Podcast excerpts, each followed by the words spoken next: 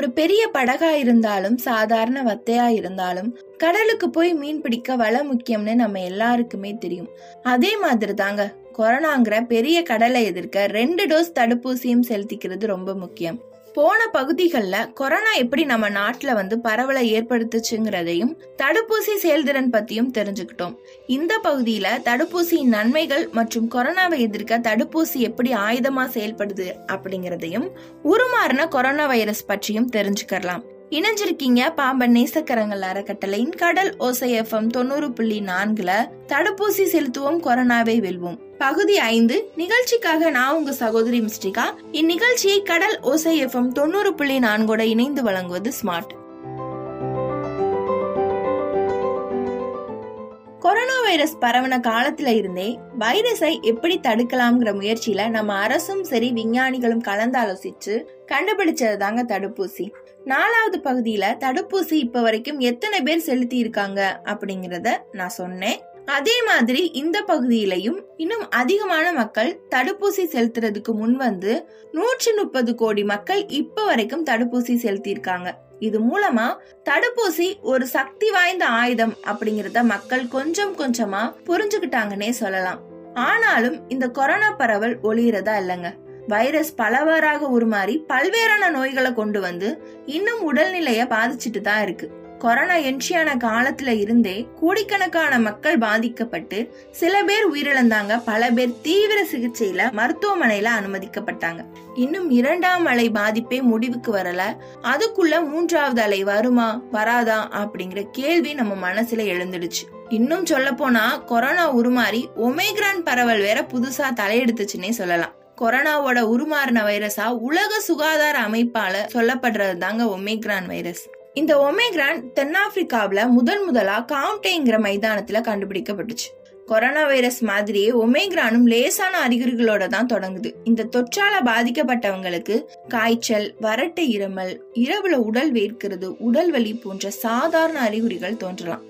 அதே நேரத்துல தடுப்பூசி செலுத்தினவங்களை விட தடுப்பூசி செலுத்தாதவங்களுக்கு அதிகமான பாதிப்பு ஏற்படலாம். இன்னும் இரண்டாம் அலை வருமா வராதா அப்படின்னே நமக்கு தெரியாது. இப்ப நம்ம எல்லார் மனசுலயும் என்ன தோணும்? கொரோனா வேற வந்துட்டு போயிடுச்சு. நான் தான் தடுப்பூசி செலுத்திட்டேனே. முதல் டோஸ் செலுத்திட்டேன். அதுவே போதும்னு நினைக்கிறேன். அப்படின்னு தானே. அது முற்றிலும் தவறான கருத்துங்க. ஏற்கனவே கொரோனாவால பாதிக்கப்பட்டிருந்தாலும் முதல் டோஸ் மட்டும்தான் நீங்க செலுத்திருக்கீங்கன்னா கொரோனா வைரஸ் பாதிப்பை உடலுக்கு ஏற்படுத்த தான் செய்யும். ஏன்னா ரெண்டு டோஸ் தடுப்பூசியும் செலுத்துறது மட்டும்தான் முழுமையான பாதுகாப்பா அமையும். நாம ஒரு டோஸ் மட்டும் செலுத்தி வைரஸை எதிர்க்கலாம் அப்படின்னு நாம நினைச்சோம்னா நாமளும் பாதுகாக்கப்படல நம்ம சமூகமும் பாதிக்கப்படும். என்ன தடுப்பூசி செலுத்திக்கிட்டாலும் கொரோனா வருமா? அப்புறம் ஏன் தடுப்பூசி செலுத்திக்கிட்டு? அப்படின்னு மனசுல ஒரு எண்ணம் கூட வரலாம். தடுப்பூசிங்கிறது நம்ம உடம்புல நோய் எதிர்ப்பு சக்தி அதிகரிச்சு நம்ம உடலுக்கு கொரோனா வைரஸை எதிர்க்கிறதுக்கான ஆற்றலை கொடுக்கும். ஏன்னா வைரஸ் ஆனது ஒருத்தர் உடம்புல இருந்து இன்னொருத்தர் உடம்புக்கு சமூக பரவல் மூலமா பரவிடும் இல்லையா? அதை தடுக்கணும்னா தடுப்பூசி மட்டுமே நமக்கு பாதுகாப்பு. மேலும் சாதாரண காய்ச்சல் வந்தா என்ன மாதிரியான அறிகுறிகள் ஏற்படும் அப்படிங்கிறது நமக்கு தெரியும். காய்ச்சல் சளி இருமல் போன்ற அறிகுறிகள் ஏற்படுவது சகஜம்தான். ஆனா கொரோனா தடுப்பூசி செலுத்தினதுமே வர்ற காய்ச்சல் கொரோனான்னு நினைச்சு பயப்படுற அவலங்களும் நம்ம ஊர்ல நடக்குது. அது முற்றிலும் தவறான கருத்துங்க. கொரோனாங்கிற வைரஸ் பரவல் மூலமா பரவுற ஒரு வைரஸ். ஆனா அதுவே அந்த வைரஸுக்கு எதிரான தடுப்பூசி மூலமா பரவாதுங்க. அதனால இந்த மாதிரியான வதந்திகளை நம்ப கூடாது கொரோனா வைரஸ் உள்ள ஒரு சதவீதத்துக்கும் குறைவானவர்களுக்கு ஆக்சிஜன் படுக்கைகள் அல்லது ஐசியு சேர்க்கை தேவை அப்படிங்கிறது எப்பயுமே நம்ம கவனத்துல வச்சுக்கணும். அந்த சமயத்துல உடல் வைரஸால பாதிக்கப்பட்டு இறப்பதற்கான நிலை கூட ஏற்படலாம். அதனால சமூக இடைவெளியை கடைபிடிச்சு சானிடைசர் மூலமா கைகளை அடிக்கடி சுத்தம் பண்ணிக்கிட்டு முகக்கவசம் அணிகிறது மூலமா பரவல்ல இருந்து பாதுகாக்கப்படலாம். ஒருத்தருக்கு தொற்று ஏற்பட்டுட்டாலோ அல்லது ஒரு சமூகத்துக்கு தொற்று ஏற்பட்டுட்டாலோ அது நம்ம உலகத்துக்கே மீண்டும் பரவுவதற்கான ஒரு பெரிய வாய்ப்பா அமைஞ்சிரும். சமூகத்துக்கு மட்டும் இல்லாம நம்ம அன்புக்குரியவங்களுக்கும் பரவல் ஏற்படுறதுக்கான வாய்ப்பா கூட அமையலாம்.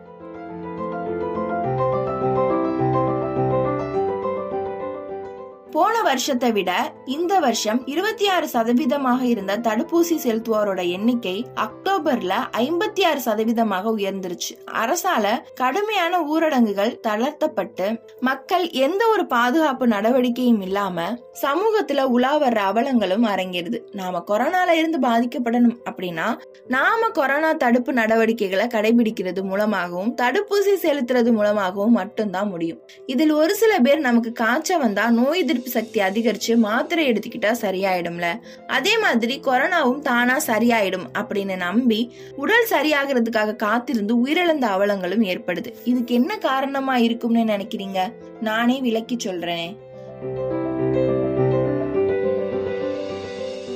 உண்மைதாங்க. கொரோனா வந்தா நோய் எதிர்ப்பு சக்தி அதிகரிச்சு நம்ம உடலை சரியாக்க முயற்சி செய்யும். ஆனா இதுல நம்ம கவனிக்க வேண்டிய விஷயம் என்னன்னா குறிப்பா கொரோனா வைரஸ் தாக்குனா உடல்ல சக்தி வாய்ந்த அணுக்களை அழிச்சு உள் உறுப்புகளை பாதிக்கக்கூடிய அளவுக்கு பாதிப்பை ஏற்படுத்துற திறன் கொரோனா வைரஸுக்கு உண்டு. அதனாலதான் நுரையீரல் பாதிக்கப்பட்டு சுவாச பிரச்சனைகள் மாதிரியான நோய்களும் வருது. நோய் எதிர்ப்பு சக்தி குறைவா இருந்தாலோ நீரிழிவு நோய் உயர் ரத்த அழுத்த நோய் இருந்தாலோ நாம கொரோனா டெஸ்ட் எடுத்துக்கிறது நல்லது. மேலும் ஏதும் அறிகுறிகள் எதுவும் தென்பட்டுச்சுன்னா நம்மளை நாமே தனிமைப்படுத்திக்கிறது மிக கட்டாயமான செயலாத்திகளது மேலும் அதிகமான பாதிப்பை கொரோனா வைரஸ் ஏற்படுத்தாம இருக்கும். இதுல தடுப்பூசி செலுத்தினோம்னா இரண்டாவது டோஸுக்கான காத்திருக்க வேண்டிய காலம் எவ்வளோ? அப்படிங்கிறது நம்ம யாருக்குமே தெரியறது இல்ல இதுல தடுப்பூசி செலுத்தினோம்னா இரண்டாவது டோஸுக்கு காத்திருக்க வேண்டிய காலம் எவ்வளவா இருக்கும்? தடுப்பூசியான கோவேக்சின் செலுத்திக்கிட்டா ரெண்டாவது டோஸ் செலுத்த நாலு வாரங்களுக்கு காத்திருக்கணும். இதே நீங்க கோவிஷீல்டு செலுத்தி இருந்தா பனிரெண்டு வாரங்களுக்கு பிறகுதான் இரண்டாவது டோஸ் செலுத்திக்கணும் அதனாலதான் நம்ம தடுப்பூசி மையங்களை தடுப்பூசி செலுத்த வரும்போது மறக்காம ஃபோன் மற்றும் ஆதார் கார்டு கொண்டு வர சொல்றாங்க. ஏன்னா ஃபோன் ஆதார் எண்களை வச்சு நாம இரண்டாவது டோஸ் செலுத்தணும் அப்படிங்கிறத மெசேஜ் மூலமா தகவல் சொல்லுவாங்க. இது நமக்கு தடுப்பூசி செலுத்தியாச்சுங்கிறதுக்கான அடையாளம். ஆனா இன்னும் தடுப்பூசிகள் கர்ப்பிணி பாலூட்டும் தாய்மார்கள் மற்றும் குழந்தைகளுக்கு செலுத்தப்படல. அதனால கொரோனா நேரத்துல நாம ஊரடங்கு கடைபிடிச்சிருந்தாலும் தமிழக அரசால மகளிருக்கு மருத்துவ ஆலோசனை சம்பந்தமான தகவல்களை மருத்துவமனைகள் மூலமாகவும் வலைதளங்கள் மூலமாகவும் வழங்கப்பட்டுட்டு வந்துச்சு. நம்ம அரசும் மக்களாகிய நாமும் ஒன்றிணைஞ்சு தடுப்பூசி செலுத்துற பணியை மேற்கொண்டு தடுப்பூசி செலுத்தாதவங்களை ஊக்கப்படுத்தினோம்னா கண்டிப்பா நம்ம கொரோனா இல்லாத உலகத்தை சீக்கிரமே உருவாக்கலாம். ஒன்றுபடுவோம் கொரோனாவை ஒழிப்போம். இந்த நிகழ்ச்சியை பத்தி உங்க கருத்துக்களை பகிர்ந்துக்கணும் அப்படின்னா மறக்காம நம்ம கடல் ஓசைஎஃப்எம் தொண்ணூறு புள்ளி நான்கோட வாட்ஸ்அப் எண்ணான ஏழு பூஜ்ஜியம் ஒன்பது நான்கு நான்கு மூன்று ஒன்பது ஒன்பது ஒன்பது ஒன்பதுக்கு மெசேஜ் பண்ணுங்க. மீண்டும் அடுத்த பகுதியில் சந்திக்கும் வரை உங்களிடமிருந்து விடைபெறுவது நான் உங்கள் சகோதரி மிஸ்டிகா. இந்நிகழ்ச்சியை இணைந்து வழங்குவது கடல் ஓசை எஃப்எம் தொண்ணூறு புள்ளி நான்கு மற்றும் ஸ்மார்ட்.